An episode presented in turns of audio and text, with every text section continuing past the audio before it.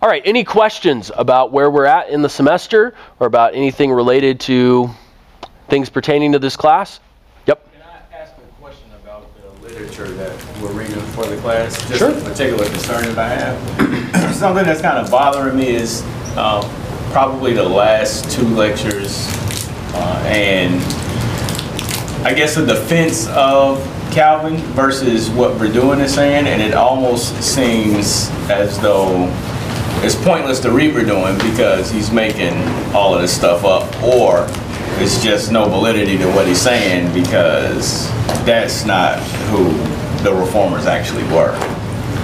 No, I think it. Um, let me answer that in a couple different ways. Um, an explanation for why we read Verduin, first of all, is probably helpful. Verduin was a text that uh, was used in this class before I began teaching the class. So um, that's not an excuse, uh, but it is an explanation for why we use some of these books. So Olson and Verduin and Mark Noll's book and also the Grenz Olson book are all books that I inherited from previous iterations of this class before I began teaching the class. Um, eventually, at some point, I probably will change out some of the books. Uh, whether or not I change out Verduin, um, here's why I like. Here's why I like the fact that you have to read Verduin. It represent first of all, I don't think that Verduin's perspective is completely without some warrant. I do think that there is some level of concern for the way that the magisterial reformers responded to the Anabaptists. And I think that there is some criticism that is legitimate of the way that they handled that issue. I don't believe that they always handled that issue in the most biblical way. But I do think that Verduin goes too far in his criticism. So I, I, I, want you to read Verduin because he represents another perspective, much of which I appreciate, but some of his conclusions and some of the way in which he presents those arguments, I think he takes it too far.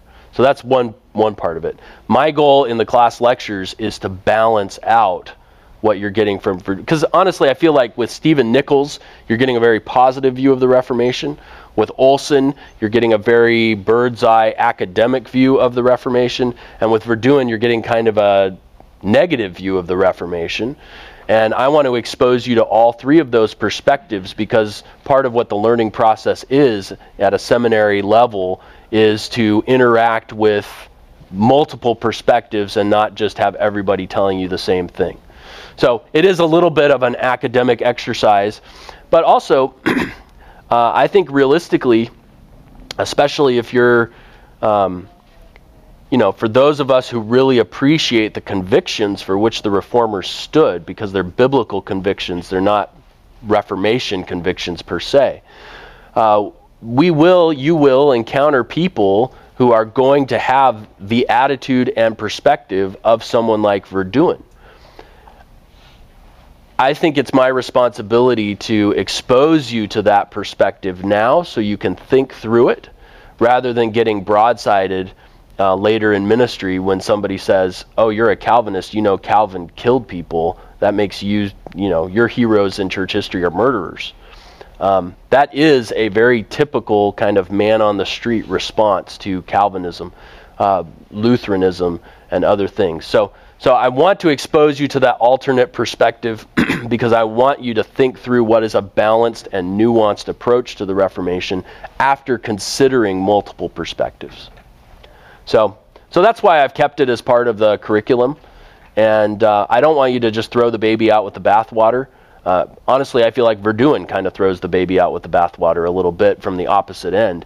I want you to take Verduin's critique, understand that it has some legitimacy, but also recognize that perhaps he's going too far in his kind of tirade against the reformers.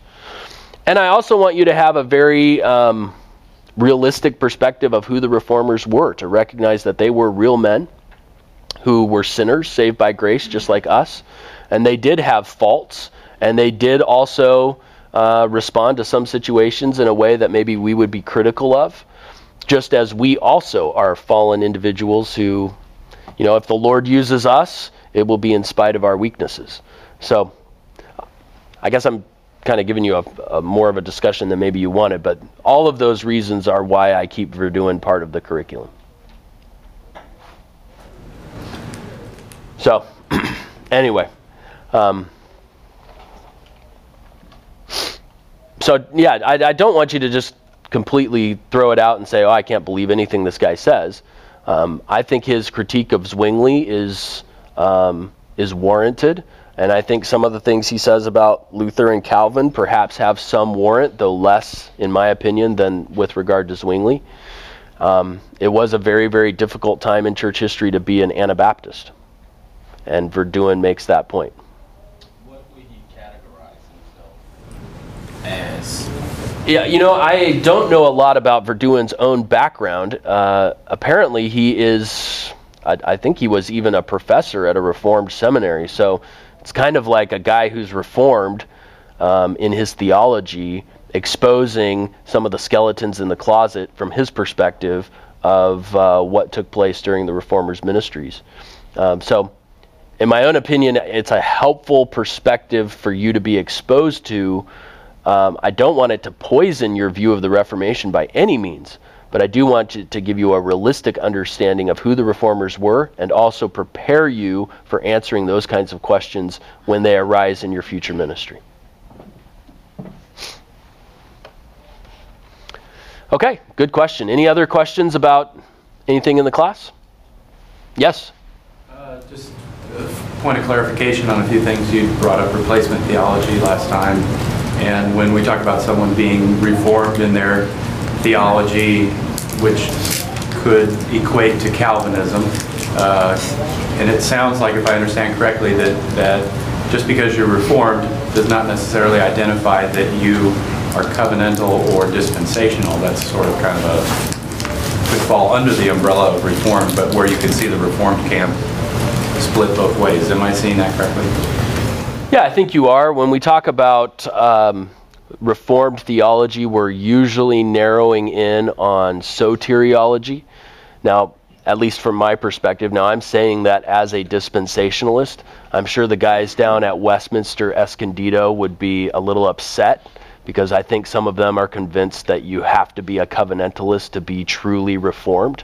But I disagree. I, I think that you can hold to a reformed soteriology and you can also be dispensational in your ecclesiology and your eschatology. I don't see any um, inconsistency in that, and the reason why is because ultimately I'm not committed to anything in the Reformation. I'm committed to that which comes out of the text of Scripture, and so I embrace that which the Reformation upholds, which finds its authoritative establishment in the Word of God, and I'm willing to critique the reformers in places where I think that they perhaps did not interpret the scripture or did not reform as much as they should have. And, lest anyone thinks that I'm being arrogant in that um, presupposition, uh, let me just state that I would hope that anyone would apply that same thing to my own ministry and would apply that same thing to any other ministry. And I know Dr. MacArthur would certainly ask people to apply that same standard to him that the Bible is our authority. And even the Apostle Paul, I mean, the Apostle Paul himself calls the Bereans more noble because they searched the scriptures to see if the things he was telling them were, were true. So, yeah, so look, I, I think the label reformed is a helpful label in that it clarifies in kind of theological shorthand some of those basic soteriological truths. But I would be careful how I use the term reformed uh, because you don't want to you don't want to set up obstacles in ministry unnecessarily with people who have preconceived ideas about what that term means, which may or may not be accurate. That's certainly even more true with the term Calvinism. Um, I think that that term comes with a lot of baggage it's unfair baggage, at least as regards John Calvin in many cases. It's baggage that has been picked up along the way, oftentimes by many of Calvin's later followers who think I mentioned this last week. They're hyper Calvinists, not in the sense that they're actually hyper Calvinist in their theology, but they're just hyper and they're Calvinists. Um, and that oftentimes taints people against what Calvinism actually represents. So I would be very careful about using the label Calvinist in ministry because Calvin himself, like we talked about, Calvin himself wouldn't have wanted you running around calling yourself a Calvinist. Calvin's going to say what's what's in the scriptures. So let's go back to Ephesians 1. Let's go back to Romans 9. Let's not argue about, you know, tulips and daisies. Let's argue about the text of scripture. Right, you guys know the tulip daisy joke. The Calvinist flowers, the tulip, the Arminian flowers, the daisy because he loves me, he loves me not, he loves me, he loves me not. Um, so, anyway. Um, and I, I, believe that I'm honoring, I believe that I am honoring the memory of the reformers most when I ground my theology in the text of Scripture and not in their own writings or articulation of biblical truths. Now, I appreciate them and I want to take them seriously, absolutely. But ultimately, sola scriptura, if I hold to that principle, then I'm not going to run around quoting the Westminster Confession all the time. Nothing wrong with that, but it's not my authoritative basis for what I believe. The Bible alone is the authoritative basis for what I believe. Cameron. I've had through this experience, but uh, uh and um, I want to refer back to your comment last week. You said, I think it was last week, um, you were saying in, in certain situations where you are asked or to stake out your position, you say that you believe in the sovereignty of God. I have found that that is not helpful anymore because everyone redefines what that means. So I found that everyone says they believe in sovereignty, so I have to say something else to distinguish that. Um, I, I found helpful to say, I believe in the doctrines of grace. Yeah, and I do also find that label, doctrines of grace, uh, which refers then to the soteriological points of Calvinism or Reformed theology, I find that to be a very helpful label. And I would certainly echo that same thing and have no problem saying I hold to the doctrines of grace. All right, let's jump into the English Reformation. We just spent a few minutes at the end of class on Thursday talking about John Wycliffe. And uh, John Wycliffe, of course, was the, um, was the 14th century um, church leader there, Oxford professor, who translated the Bible from the Latin Vulgate into English, handwritten copies of the scriptures, because this is before the printing press. We fast forward 150 years later to William Tyndale, who now, with access to the Greek uh, critical text of Erasmus and also access to Luther's German translation, Tyndale translates the Bible from the Greek the New Testament from the Greek into English. He also translates portions of the Old Testament from Hebrew into English. All of this before he is captured and killed being a Bible translator at this time in church history is illegal. And uh, he is burned at the stake. And uh, we made the comment that he was preaching at the stake, and because they wanted to silence him, they strangled him. So Tyndale was technically strangled first, and then his body was burned uh, because the stake much like the early martyrs during the Roman persecutions, the stake became for the Christian martyrs, the Protestant martyrs of the Reformation, a pulpit for them to seal with their blood what they had taught with their lips. And many people were converted to the Protestant faith when they saw the conviction, a willingness to die for the truth that, you know, as those who had grown up in Catholic Europe and been baptized as babies, they were nothing more than nominal Christians. And suddenly, here are these people embracing the evangelical gospel of grace by faith in Christ and willing to die for it. And many more are added to the church as a result of these persecutions.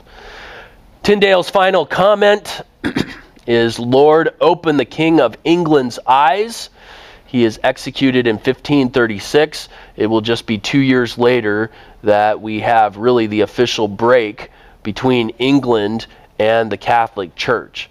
Now, Henry VIII, honestly, um, never really becomes or embraces true Protestantism. Um, but he does break from the Catholic Church, and we'll talk a little bit about that today. Uh, one of the points that I made as we were talking about Tyndale is that Tyndale's translation work at the time reached a people group there in northwest Europe on the Isles of Britain, reached a people group, a language group of about 4 million English speakers. And uh, Tyndale certainly didn't know that English colonization and uh, you know America being a superpower after two world wars and then American industrialism and Hollywood would take the English language global. But isn't it interesting how God, in His sovereign providence, uses Tyndale's commitment, his sacrifice, to translate the Bible into English? 80% of Tyndale's work is represented in the King James Version of the Bible, so the King James is really Tyndale's Bible with some additional uh, changes that were made later. And the King James Bible then becomes the most influential book in English ever published, arguably the most influential book ever published in history because of the widespread nature of the English language today. So, English today is spoken by over 2 billion people, and um, we have much thanks to give. Ultimately, the glory goes to God, but much thanks to give to William Tyndale for his commitment and his sacrifice in translating the New Testament into English. Um, even the great irony of him being killed by Henry VIII and then his Bible becoming the basis for the Great Bible, which was the first authorized version in England just a couple years later. All right, we'll switch now to the PowerPoint, and uh, we'll use this PowerPoint to guide our discussion of the English Reformation.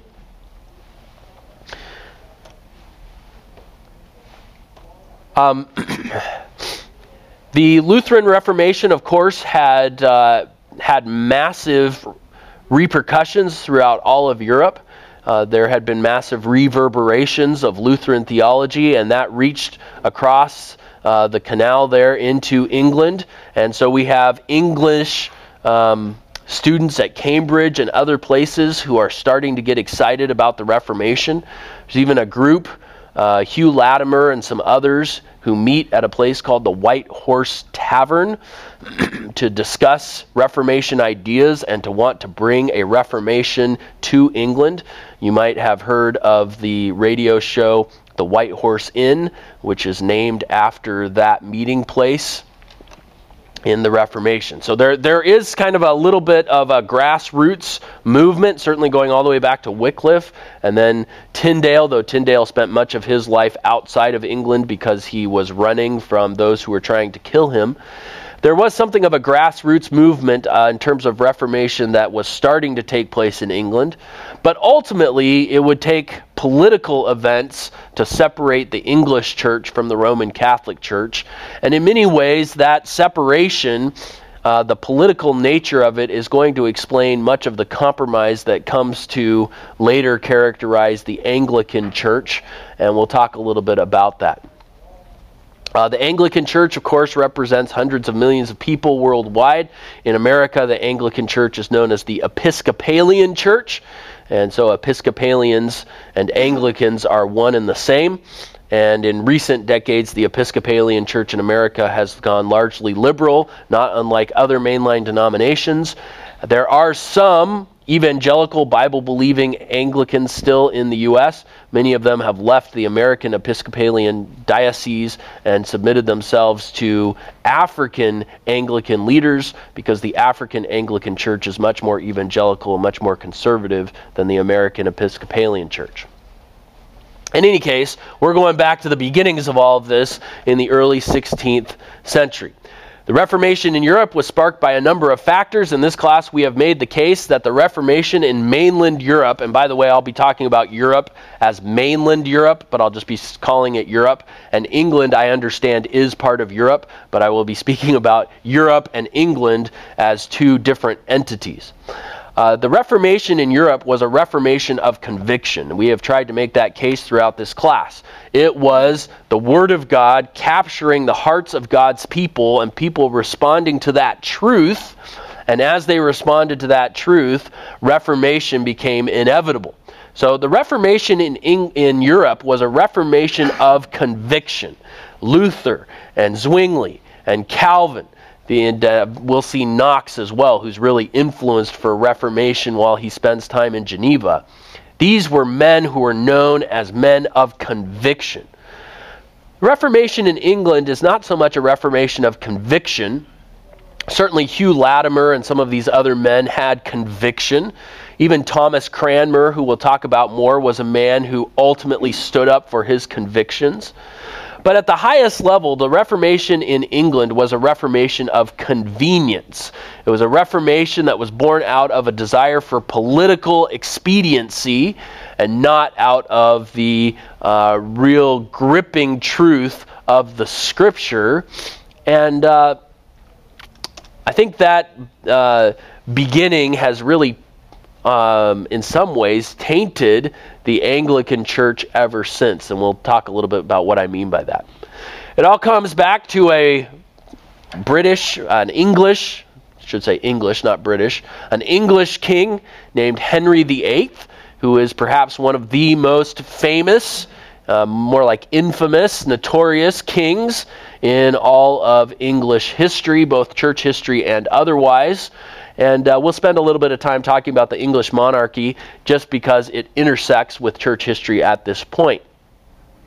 Henry VIII became king in 1509, the very same year that John Calvin was born, at the age of 17. He married his brother's widow, it was Catherine of Aragon, for political reasons. Now, Catherine is from Spain. Catherine is the daughter of two very famous Spanish monarchs, King Ferdinand and Queen Isabella. And of course, in Spain, Ferdinand and Isabella not only sent Columbus to find what he thought was India, uh, America, but uh, they also persecuted non Catholics in what we call the Spanish Inquisition, and that'll become important later when we study the reign of their granddaughter, Mary Tudor, known as Bloody Mary.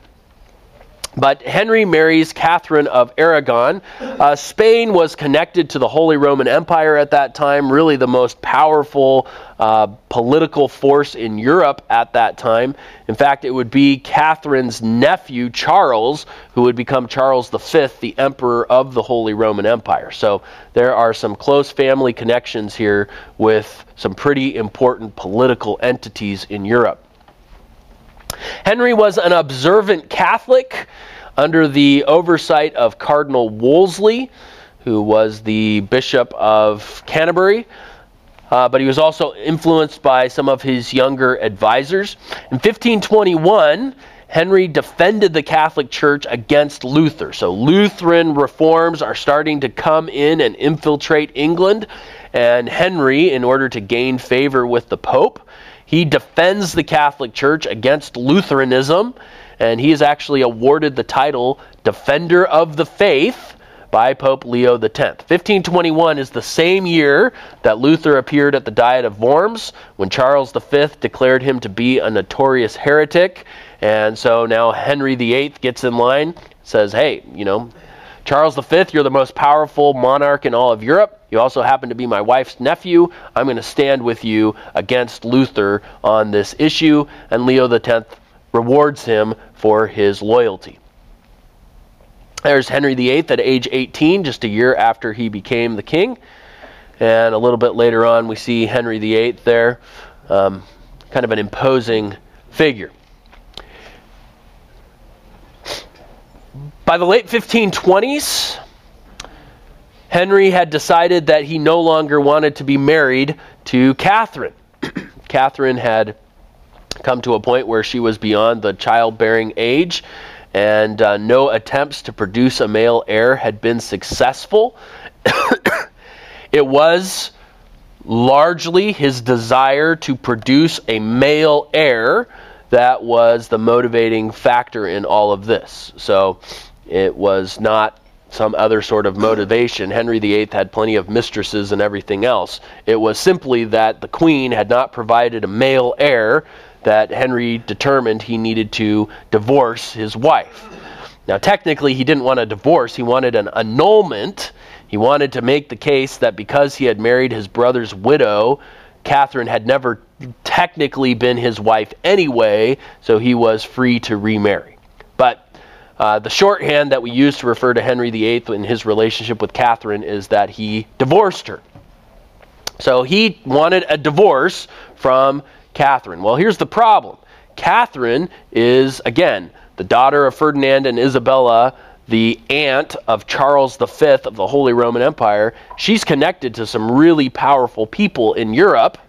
And so when Henry asks the Pope for an annulment, the Pope, who's down in Italy, which is a lot closer to the Holy Roman Empire and Spain than it is to England, the Pope says, You're crazy. I'm not double crossing these people with huge armies who are right next to me. So, no, you may not have a divorce. You may not have an annulment. First of all, it goes against church law, but I think ultimately the Pope wasn't as concerned about church law as he was concerned about the very real political threat that there would have been repercussions for him personally uh, if he had allowed Henry to do this. So the Pope refused on the basis of canon law and also out of fear of Charles V, the king of the Holy Roman Empire and the nephew of Catherine. So here we have some pictures then of Catherine of Aragon, uh, the queen who failed to produce a boy. And of course, we know now through the development of genetic science that ultimately it's the man who's the determiner of the gender of the child. So Henry was blaming all of his wives, but it was really his fault, biologically speaking.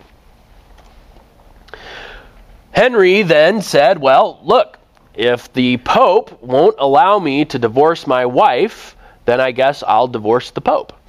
Uh, that's essentially what the English Reformation, how it started. Henry wanted a divorce from Catherine. The Pope said no, so Henry divorced the Roman Catholic Church.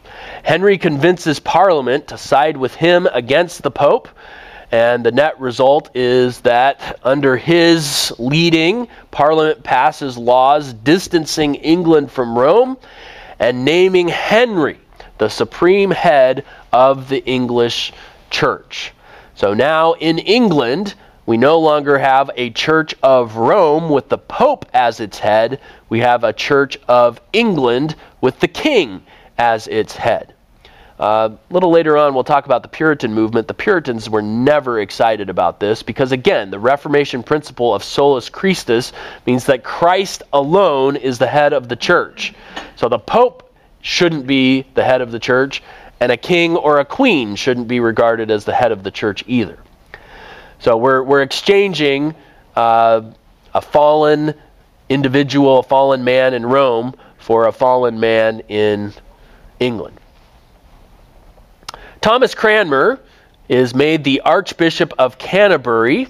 Thomas Cranmer certainly doesn't seem to have thought that the annulment was right.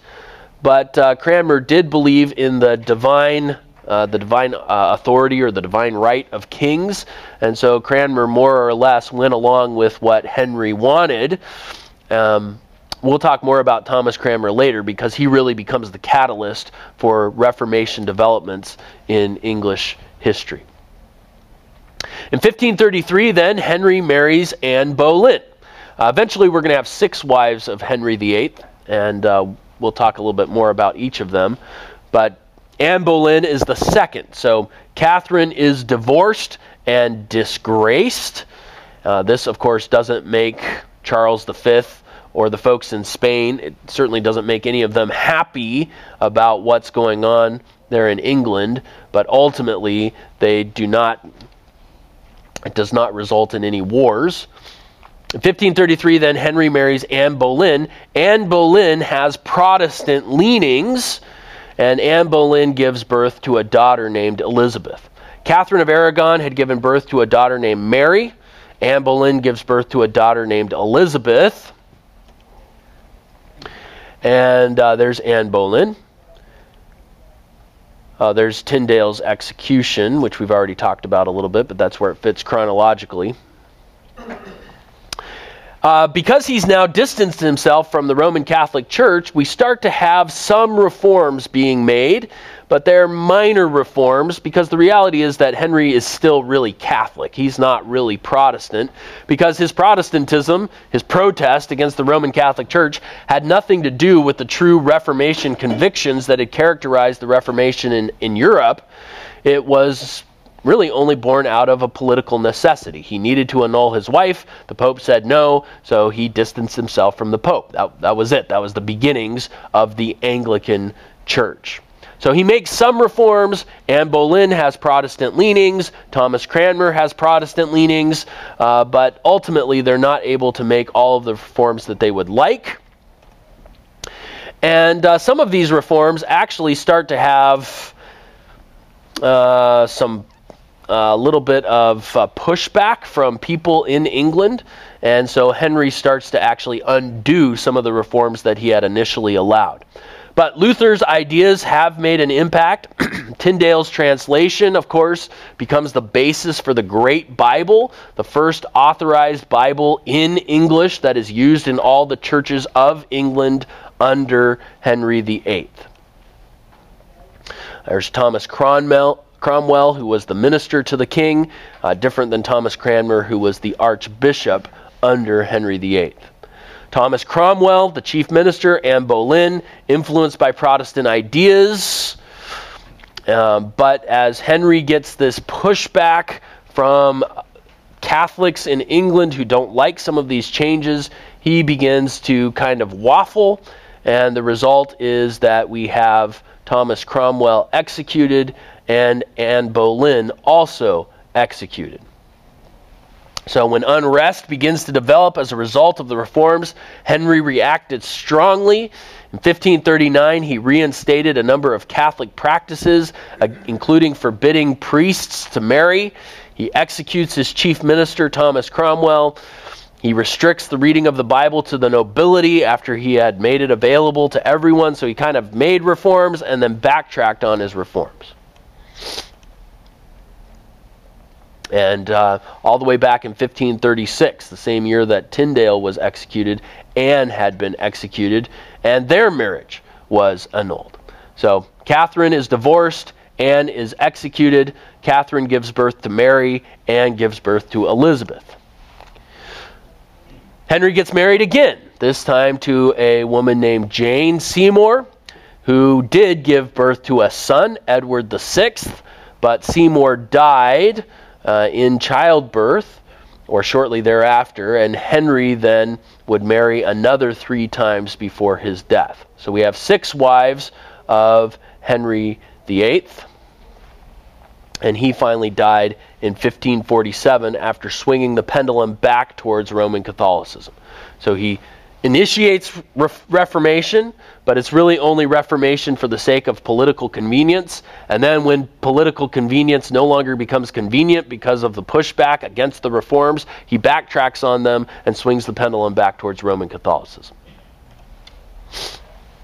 Yep. So, when did Cran- Cranmer become the Archbishop of Canterbury? Um, it was in the mid 1530s. I don't remember the exact date, but it was pretty early. So, it was even before Cromwell was. Yes.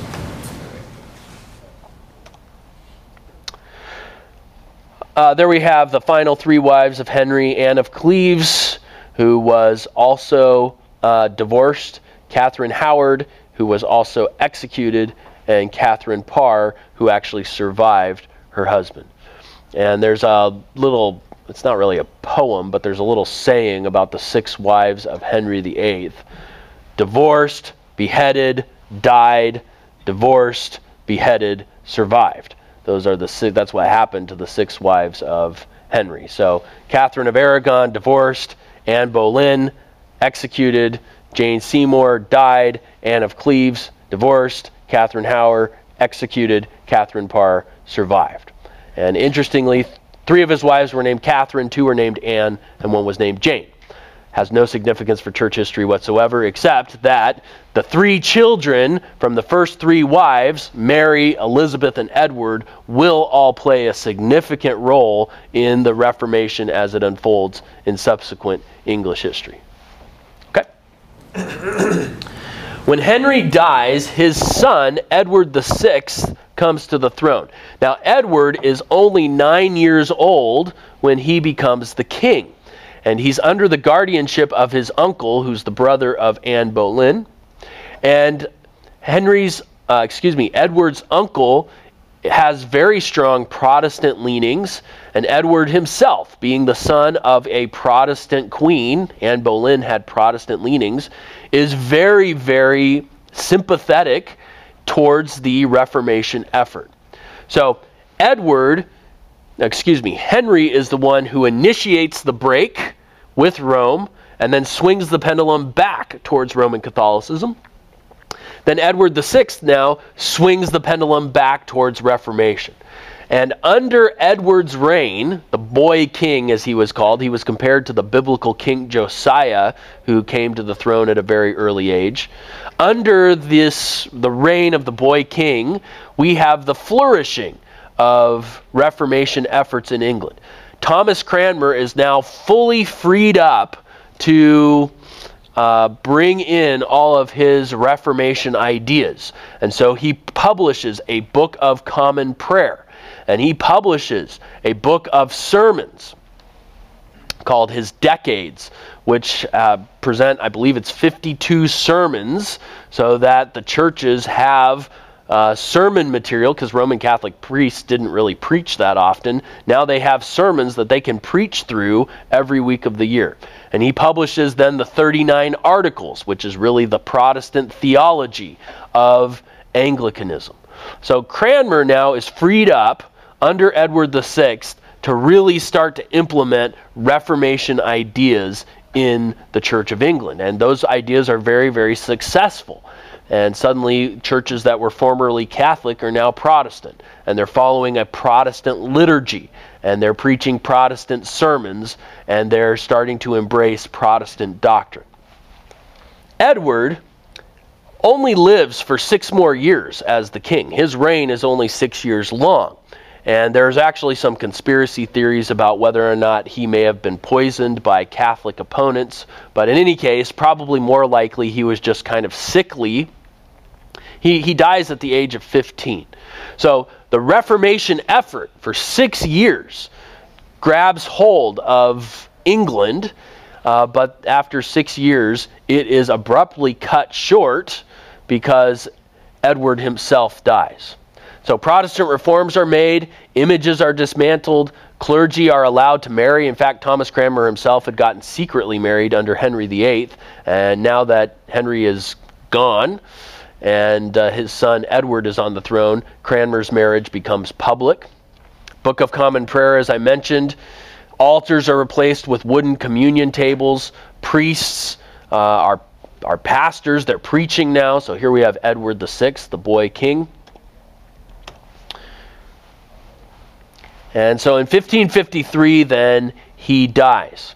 So under Henry, it was Protestant and then back towards Catholicism. Under Edward, it's back towards Protestantism. Edward dies. The Protestants, uh, they are shocked at what has just happened when Edward dies because they know that the next in line to the throne is his older sister Mary, who was the daughter of Catherine of Aragon. They try desperately to get uh, to get uh, Lady Jane Grey, who is a cousin of the monarchy and a Protestant. They try desperately to install her as queen, but ultimately that fails. And uh, Lady Jane Grey is queen for, I think, nine days. There's a book called The Nine Day Queen about her reign, and ultimately she's executed by Mary when Mary finally gains control of the throne. Not all of Edward's reforms had been well received, and as a result, Mary had herself appointed queen, beating out the claim of her cousin, Lady Jane Grey. So there's Jane Grey, and then here is Mary Tudor, daughter of Henry VIII and Catherine of Aragon, known in history as Bloody Mary. When Mary came to the throne, Mary wanted to undo the Reformation. So she wanted things to go back to Roman Catholicism. And it's actually a testament to Cranmer's work, obviously the work of God through men like Cranmer, that the Reformation was not extinguished through Mary's attempts. Uh, Mary worked to undo the Protestant reforms of Edward and to restore unity with the Roman Catholic Church. Mary married uh, the, uh, the King of Spain. Uh, she herself was the granddaughter of Ferdinand and Isabella, and then by marriage, she became um, married to the King of Spain. And so we're starting to have again that influence of Spain and the Holy Roman Empire into English affairs. And Mary brought what had worked in Spain to stamp out all opposition, she brought that mentality with her, which is the mentality of Inquisition. And so, under Bloody Mary, we have an English Inquisition in which a Roman Catholic queen, much like the queen in Alice in Wonderland, is running around yelling at everybody off with their heads. I mean, it really is that kind of environment for the next five years in England during her reign. She tries to produce a, an heir to the throne, but in God's providence, those attempts were to no avail, and uh, she only reigns for five years, but it was five years of tyranny and bloodshed. She put to death nearly 300 Protestants, and those are Protestant leaders. So she took the best Protestant leaders and writers and thinkers that she could get her hands on and executed them. And while 300 may not sound like a lot, you can imagine the turmoil that would result in the American evangelical church if the 300 most faithful and visible leaders of the evangelical church in America were publicly executed over the next five years during a reign of terror. That's essentially what we have going on here in England. Many Protestants flee from England and they take refuge in cities like Geneva, and we'll talk a little bit more about that when we talk about John Knox. John Foxe produces a book of martyrs during this time to record the deaths uh, the deaths of those who are put to death by Bloody Mary, and he also records martyrdoms from earlier points in church history to show that, in the same way that the early Christians were faithful to the point of death, so also Protestants in England during this time period were faithful to the point of death. And so Foxe's Book of Martyrs then is the uh, historical reflections of a Protestant who uh, saw what was happening in England during this time period, and he wrote that book as a testimony of the faithfulness of those who died, as an encouragement to those who were persecuted, and really as a warning to subsequent generations of church history not to allow this kind of uh, heinous persecution to occur again. Here's what Foxe says about Mary Quote, We earnestly pray that the annals of no country, Catholic or pagan, may ever be stained with such a repetition of human sacrifices to papal power, and that the detestation in which the character of Mary is held may be a beacon to succeeding monarchs to avoid the rocks of fanaticism. So, in other words, she was crazy. Don't repeat her same mistakes. Mary's reign, by God's grace, only lasts for five years, and then she dies. And now we have the reign of Elizabeth, who was the daughter of Anne Boleyn. Uh, earlier, I had said that Edward was the son of Anne Boleyn. That was that was wrong. Uh, I'm going to blame that on my cold. Uh, Edward was the son of Jane Seymour. Um, and it was Jane Seymour's brother who was the uncle who had guardianship over him. So, Mary is the daughter of Catherine, Elizabeth is the daughter of Anne, and Edward is the daughter of Jane. When Mary dies, her half sister Elizabeth becomes queen. Um, she undoes Mary's Catholic legislation and she again undertakes the work of reform. And now, finally, under Elizabeth, who will reign for over 40 years, under Queen Elizabeth, we will have the firm establishment of Protestantism in England. And uh, those Protestants who fled under Mary to mainland Europe, they will come back to England. They have been influenced by Reformed thinking in Europe. They come back to England and they will constitute a group of English Christians that we will call the Puritans, and we will spend time talking about them in subsequent le- uh, lectures. Uh, Elizabeth reigns long enough now for the English Reformation to finally take deep root in English soil. So with Henry, we have the initial break.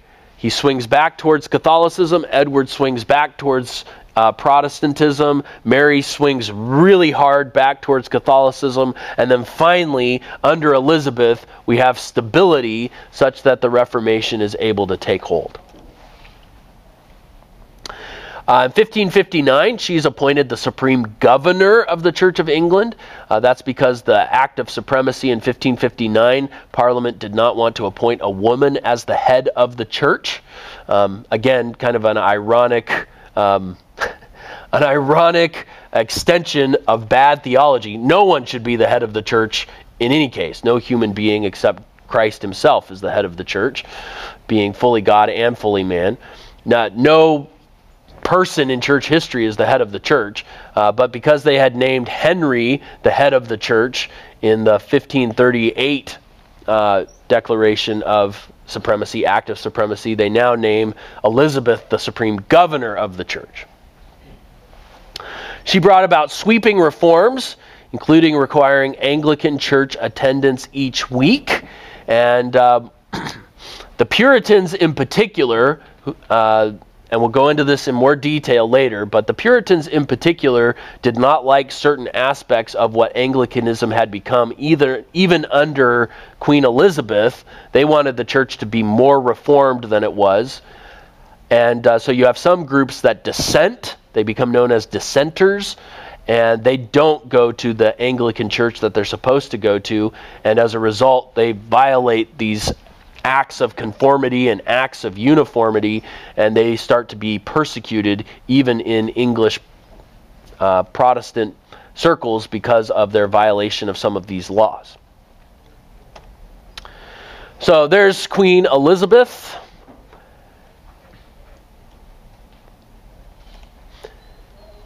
And we'll do an entire lecture just on the Puritans, but during Elizabeth's reign, we do have a group known as the Puritans. They were the Protestants who wanted to take the Anglican Church, um, they wanted to take it in a more reformed direction. Uh, they generally opposed the Book of Common Prayer because they felt like it was too Catholic. They certainly opposed the episcopacy or church governance of the Anglicans. They did not like the idea of the king or queen being the head of the church and they eventually become important in the English Civil War and in the establishment of the Massachusetts Bay Colony and Plymouth colonies in America, the development of the American church. So that's the English Reformation. a Reformation more of convenience than conviction when we talk about who the catalysts were at the highest levels of influence and importance. Henry VIII wanted a divorce. The Pope said no. Henry said, fine, I'll divorce you, Catholic Church, and I'll take all of England with me. And the net result then was because it was driven initially by polit- political expedience, you don't have that firm conviction that guides it. And so we have this pendulum swing back and forth from Henry to Edward to Mary to Elizabeth. And finally, under Elizabeth, we have the Church of England given the stability that it needs to last up to the present. But, it's, but it is interesting because um, when Elizabeth comes to the throne, we still have high Anglicans who are more or less Roman Catholic in the way that they think. And then we have Puritan Anglicans who are more or less Calvinistic in the way that they think. And uh, Elizabeth is going to try and find a middle road of compromise between those two groups. And really, throughout all of Anglican history, there's a lot of compromise and waffling that's a result of that compromise position that Elizabeth initially established today, I mean, I, I think most of us think of Anglican as, as another denomination, but it sounds like in history there were really all across the board kind of um, Catholic influences, the Protestant influences, Puritans and whatnot. Yeah, Anglicanism is its own denomination, and that is the right way to think about it. Um, if you look at the 39 articles of Thomas Cranmer, it's very, it's very reformed. I mean, he was highly influenced by Luther, but in much the same way that Luther himself uh, took that normative approach to how things were done in the church. The Anglican Church largely adopts that same philosophy. So a lot of the liturgy that characterizes Anglicanism still kind of has that feel of Roman Catholic tradition. So Elizabeth essentially says we're going to have an episcopal form of government, church government, which means we're still going to have bishops and archbishops and everything else. And at the head of it, instead of the king, we're going to have the I mean, instead of the Pope, we're going to have the king or the queen. So, episcopal form of church government. We're going to have a Catholic slash Lutheran form of church liturgy, where there's a lot of pomp and circumstance and these kinds of things. And then we're going to have a, a reformed theology in terms of our soteriology. So those, those three factors come to characterize Anglicanism under Elizabeth. The Puritans love the Calvinistic soteriology, and they hate the Lutheran liturgy, uh, not really Lutheran, the, the high church, almost Catholic liturgy, and they hate the, um, the idea of a, of a monarchical episcopacy. So they, they want to see those two aspects of the church still reformed further, and they will continue to push for that. The problem is they're the ones who ultimately get pushed against. And when we get into the 1700s, um,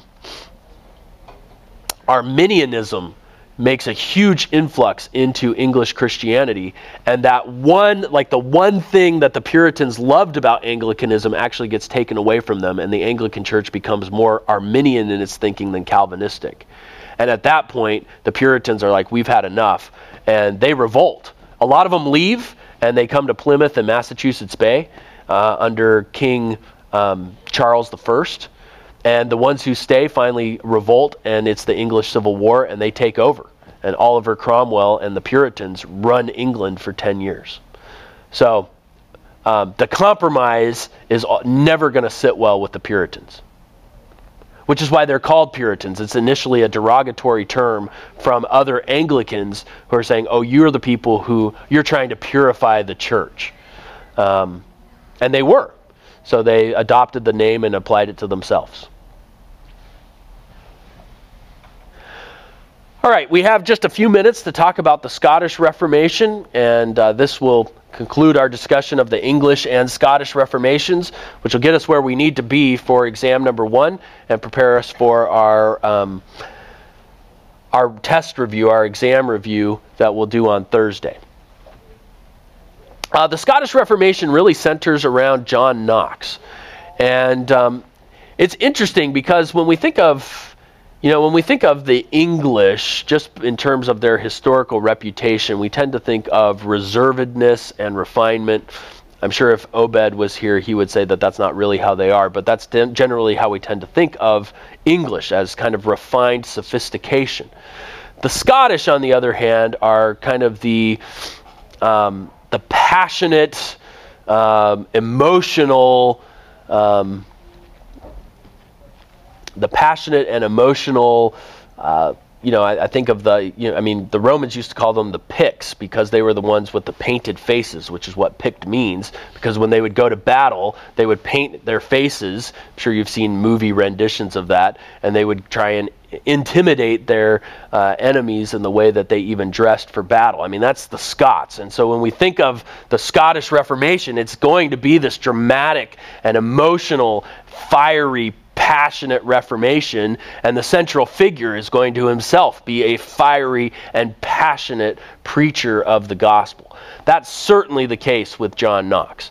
And we'll even see some pictures of him. He is often described as flying out of the pulpit because of the way in which he would stand and preach. So, you know, you think of like a even like a Dr. Lawson where he preaches, and at times you feel like he's going to fly out of the pulpit because of the uh, range of his voice, the intensity of his inflection, and the hand motions that are going with it. John Knox was that same way. And I, I believe Dr. Lawson would see that as a compliment to be compared to someone like John Knox. He would fly out of the pulpit with his preaching. um, he was uh, he was a fiery, fiery figure, and um, his life was equally dramatic. Now, the notes here that I have are more or less just a, a short outline form. Uh, John Knox was connected to an earlier Scottish reformer named George Wishart. Uh, George Wishart would go and preach in, of course, Catholic controlled Scotland. Scotland, because it was enemies with England at this time, had allied itself with France, and France was highly Catholic. And uh, so we'll see how the French play a role in this a little bit later on. Uh, Knox was actually a bodyguard for George Wishart. So you can begin to appreciate a little bit about the personality and presence of this man that he went around and def, you know essentially provided protection for a preacher who was both a preacher and an outlaw. John Knox had been trained as a priest. He had come to understand the truth of the gospel. He was associated then with Protestant preachers, and he was willing to defend what he taught and preached in a physical way if he felt that that was necessary. Uh, George Wishart himself was killed, was burned at the stake, and uh, you had a number of Protestants at that time who uh, blamed a Roman Catholic cardinal for the execution, and so they actually enacted revenge on him, killed the cardinal, and then holed up in a castle in Edinburgh. John Knox had not participated in the act of revenge, but he didn't necessarily denounce it as wrong, and he did go as kind of a chaplain to those people there holed up in that castle there in Edinburgh, and so he found himself there with these Protestant outlaws when the Catholics came to attack the castle. They had help from their French allies who sent some galleys up since the castle bordered the sea. And eventually they were captured, and John Knox, along with the other perpetrators, were uh, sentenced to hard labor in the French galley ships. So, like a scene out of a movie of you know some sort of Roman galley where you have the slaves down underneath the ship that are rowing and um, being urged on through harsh taskmasters who are forcing them to do this. John Knox finds himself, along with these other Protestant, um, these other Protestants, he finds himself rowing a French galley ship for several years. And there's some dramatic stories that come out of this time of his life that at one point there was a statue of Mary that was being passed around forcibly by the French officers there on the ship who were forcing all of the galley slaves to kiss this uh, statue of Mary. And uh, when it came to John Knox, he grabbed it and threw it overboard and um, essentially said, you know, let Mary save herself, let her learn to swim. I forget exactly what he said, but it was something like that. And of course, he gets, you know, thoroughly thrashed for doing that. But it just goes to show you the kind of conviction and fiery passion that this guy has. And it is while he is rowing on the ship that he looks out and uh, sees Scotland uh, in the distance over the water and uh, utters his famous prayer, Lord, give me Scotland or I die. I mean, that's the, that's the kind of passion that John Knox brought to his Reformation efforts. After two years of being a slave, a rower on a French galley ship, uh, John Knox is released in England and he is released in England during the years of Edward VI's reign. So these are the Protestant years in England. So John Knox is now in exile in England under the Protestant influence of what Thomas Cranmer is doing to reform the church and uh, given some freedom, certainly under Edward VI.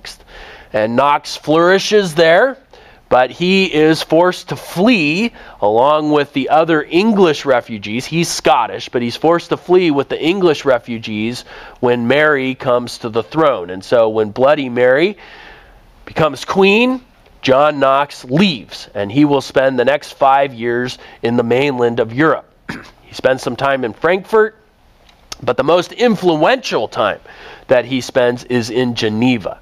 And it is while he is in Geneva that John Knox becomes the pastor of the English refugee church that is there in Geneva. And we saw some pictures of that little chapel, which is right next to St. Peter's Cathedral, where John Knox led the English church service uh, from 1556 through 1559.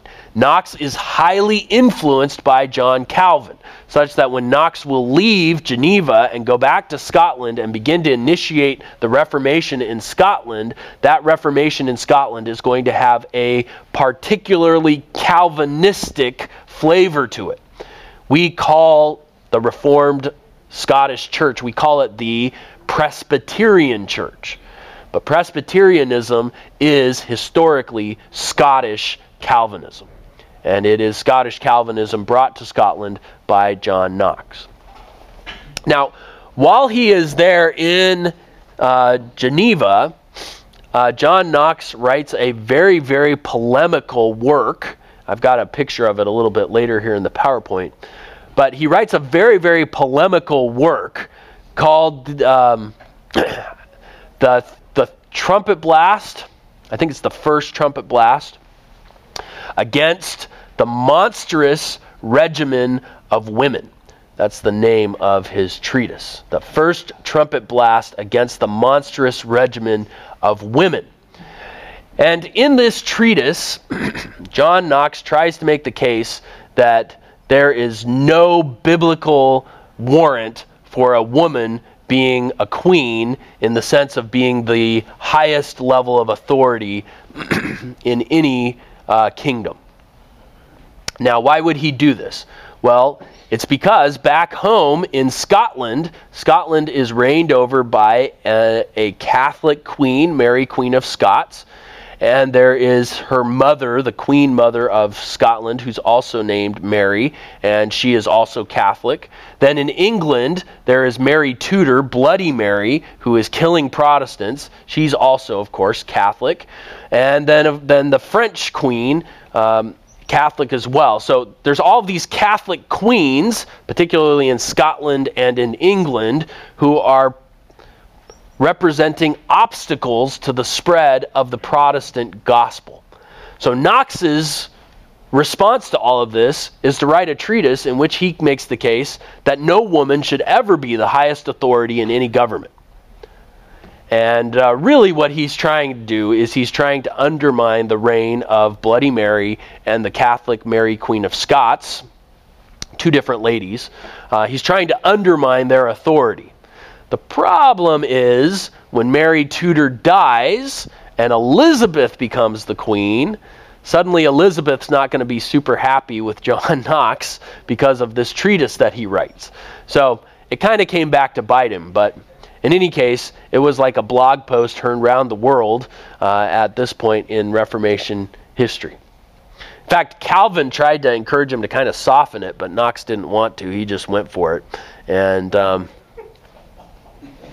he was married, by the way. He was married, so it's not like um, it's not like he didn't have any. Certainly, he appreciated very much uh, the support of his wife and uh, the way in which God had used women throughout the Bible and throughout church history. It wasn't that he was a chauvinist. Really, all it was was that he was angry at the queens of England and Scotland, and he just took it a little too far. Uh, he finally is able to go back to Scotland in 1559. And through his preaching, he converts Scotland to Protestantism. He confronts Mary, Queen of Scots, to her face. He is known as the man who made the Queen of Scotland cry. Um, so he is fiery. He is just a fiery guy who is not afraid of anyone. And eventually, through a series of circumstances in which Mary, Queen of Scots, is implicated in a murder attempt against her husband, uh, she is imprisoned. She actually flees to England and is imprisoned and eventually uh, killed.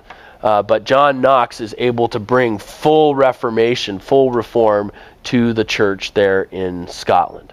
So the conflict with Mary refers to Mary, Queen of Scots, not to Mary Tudor, who was dead at that point. And then the final years, he's establishing the inroads of Reformation in Scotland. Yeah, so there it is. The first blast of the trumpet against the monstrous regimen of women. And uh, this one actually was printed in Edinburgh, there in Scotland, and then reprinted in Philadelphia. So that's an American edition.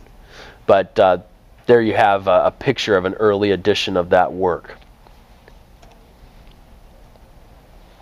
All right, so here we have a picture of Knox preaching, and you can sort of see, you know, he's got his hand raised up like this. If you look at the picture, and it's a little bit hard to see, but if you look at the picture on your computer screen, you can get a sense of the intensity with which he preached. And um, even the way in which people, the facial expressions of the people who are listening to him, I mean, they're like drawing back because they're overwhelmed by the power of his presence in the pulpit. And I'm sure uh, that if Knox were here, he would emphasize that it was the power of the truth being preached, not the power of his personality, that had such dramatic results on the people to whom he preached. So, preaching the Word of God boldly and courageously and unafraid of any consequence. And there in that stained glass window, he's confronting Mary, Queen of Scots, who remained Catholic in spite of the fact that her entire country went Protestant. Here's another picture, uh, a stone relief. And again, we get Knox flying out of the pulpit, um, which I think is an encouragement to us, to you men, in the way that you preach. Obviously, your passion should be an extension of who you're of who you are. It should not be artificial or contrived. But I think when we look in church history, we see that there were men who were passionate by nature, and they allowed that passion to be fully inflamed in their preaching, and uh, God used that package uniquely to have dramatic results. All right, just in the few minutes we have left, a little bit about the influence of John Knox. The influence of Knox upon Scotland has been signal and enduring.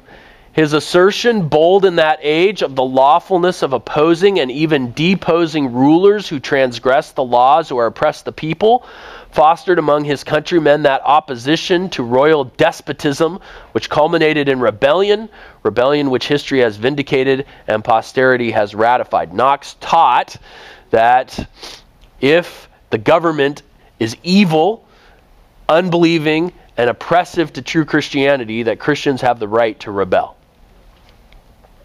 Um, I don't want to get into a discussion of whether or not you think that's a correct conviction. It is a historical fact about Knox's own convictions. To Knox's ministry also was largely due the growth of an intelligent and earnest minded middle class whom his preaching and writings educated and enlightened inspiring them with strong religious convictions, imbuing them with a sense of national responsibility. Under his training, the smaller landowners, along with the merchants and upper tradesmen, the most loyal and zealous supporters of the Reformation, began to occupy a distinct place in the national life and councils. To the educational sagacity of Knox, Scotland owes further in great measure that parochial school organization, which during subsequent generations, when most other countries lagged behind in this regard, provided for the poorest in the land a sound religious and secular education. We have only now, moreover, begun to realize some of the reformer's educational ideals, and he got that from Calvin. Knox was an ardent disciple of Calvin, and he propagated in Scotland that grand recognition of the absolute sovereignty of God, which is the chief basis of Calvinism. It was the realization of this great truth which afterwards sustained the Scottish Covenanters, as it had already upheld the Huguenots of France and the burghers of the Netherlands in protracted struggles against oppression. That's referring to Catholic Protestant struggles that take place subsequent to the Reformation. Nowhere is the influence of Knox more fully recognized than in the United States. The Scottish Presbyterians, whom persecution drove or colonizing enterprise drew to North America in the 17th century, carried with them the sturdy spirit of civil and religious independence which they had inherited from Knox and his successors.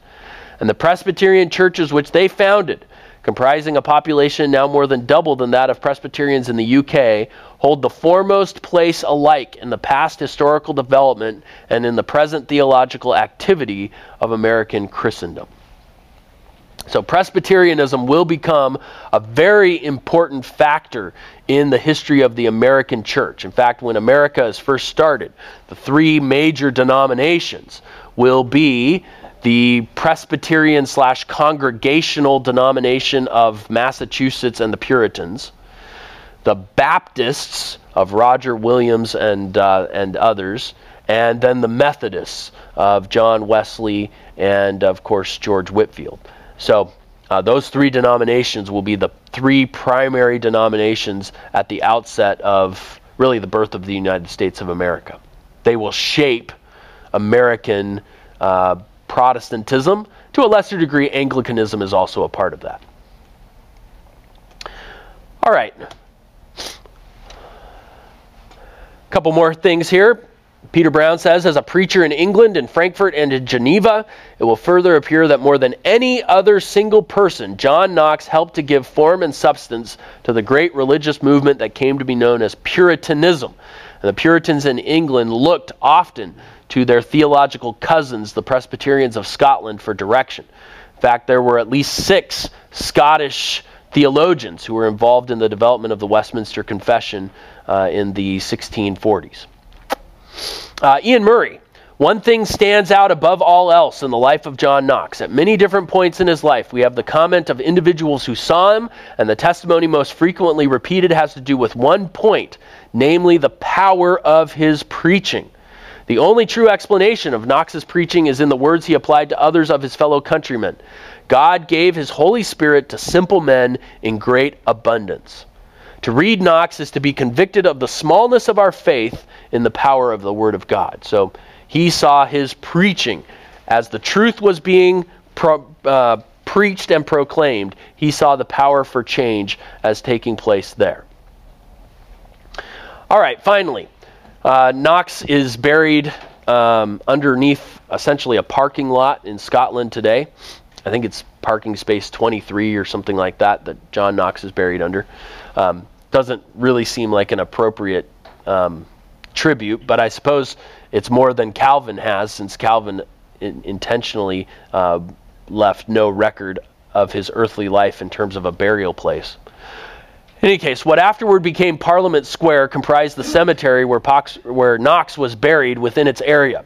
The mortal remains of Scotland's greatest statesman and divine lie beneath the stones of the street dividing uh, St. Giles from the Houses of Parliament, now no longer used as such. A worn flat slab let into the pavement is lettered IK, Jan Knox. That is all. The thunder of traffic goes on above his head all day long and far into the night. Lord, give me Scotland or I die. That prayer answered, What matters where the deaf dust lies? So I, I, think that's actually a fitting tribute. That the, the tribute to all of this doesn't go to John Knox, it doesn't go to Thomas Cranmer, or to John Calvin, or Ulrich Zwingli, or Martin Luther, or Martin Bucer, or any of the others, Philip Melanchthon, Henrik Bullinger, uh, Theodore Beza. It only goes to God because it was the preaching of His word that was changing people's hearts and lives.